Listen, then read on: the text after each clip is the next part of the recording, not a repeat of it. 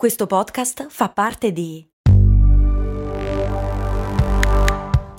Voice Podcast Creators Company.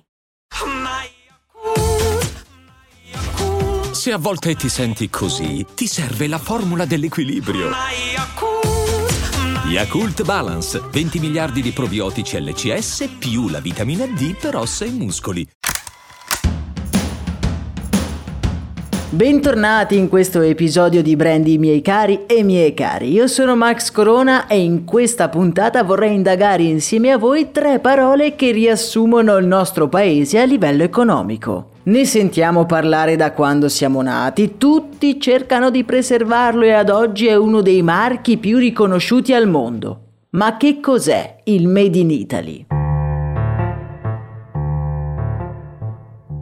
Il concetto di Made in Italy, sebbene nato nel secondo dopoguerra, durante l'epoca del boom economico affonda le sue radici nelle produzioni di eccellenza nate nei secoli nel nostro paese. L'arte, l'architettura, l'estetica dell'artigianalità hanno influito pesantemente sulla struttura produttiva italiana che negli anni, soprattutto in certi settori, ha raggiunto livelli di qualità riconosciuti in tutto il mondo. Se volessimo definire il Made in Italy, potremmo dire l'insieme dei prodotti di un complesso di settori che nell'immaginario collettivo nel mondo sono strettamente associati all'immagine del nostro paese.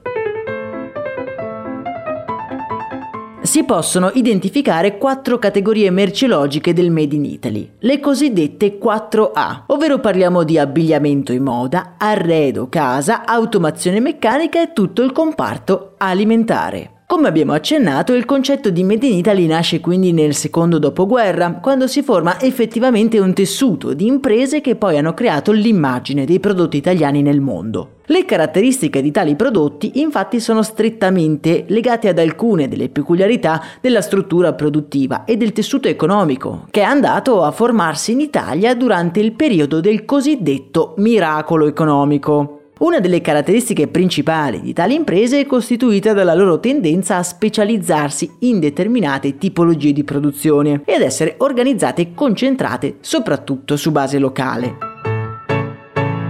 Il Made in Italy ha anche una data di nascita molto definita, stiamo parlando del 12 febbraio 1951. In questa data infatti Giovan Battista Giorgini, titolare di un noto buy office fiorentino, ebbe la grande idea di convocare alcuni rappresentanti di grandi magazzini americani per mostrare loro alcuni esempi di moda italiana, organizzando quindi una piccola sfilata, a cui partecipò una piccola schiera di stilisti italiani. L'evento si rilevò un successo ed è così che la moda italiana italiana, che all'epoca era pressoché sconosciuta, ebbe l'occasione di rivelarsi agli occhi del mondo. La sfilata organizzata da Giorgini divenne un evento annuale e di lì a poco venne trasferita all'interno del famoso Palazzo Pitti, conquistando così un posto stabile nelle manifestazioni mondiali del settore della moda. Ed è anche il primo esempio in cui lo stile italiano oltrepassa i confini nazionali e viene apprezzato e copiato nel resto del mondo.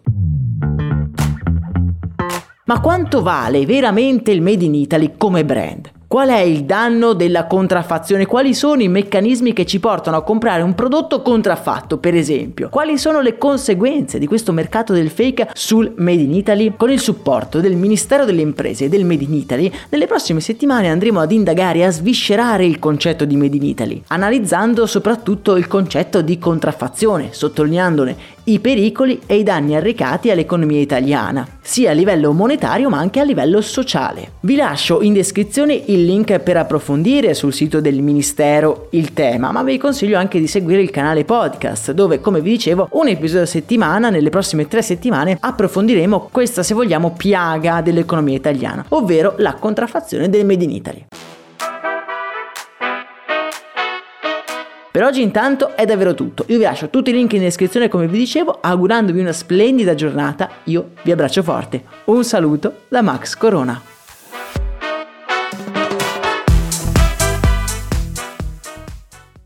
E adesso un bel caffè finito.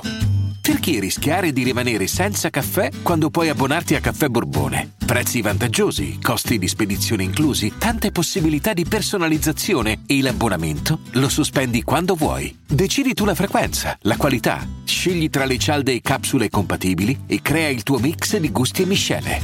mai più senza caffè con l'abbonamento Caffè Borbone. Tutte le info su caffèborbone.com.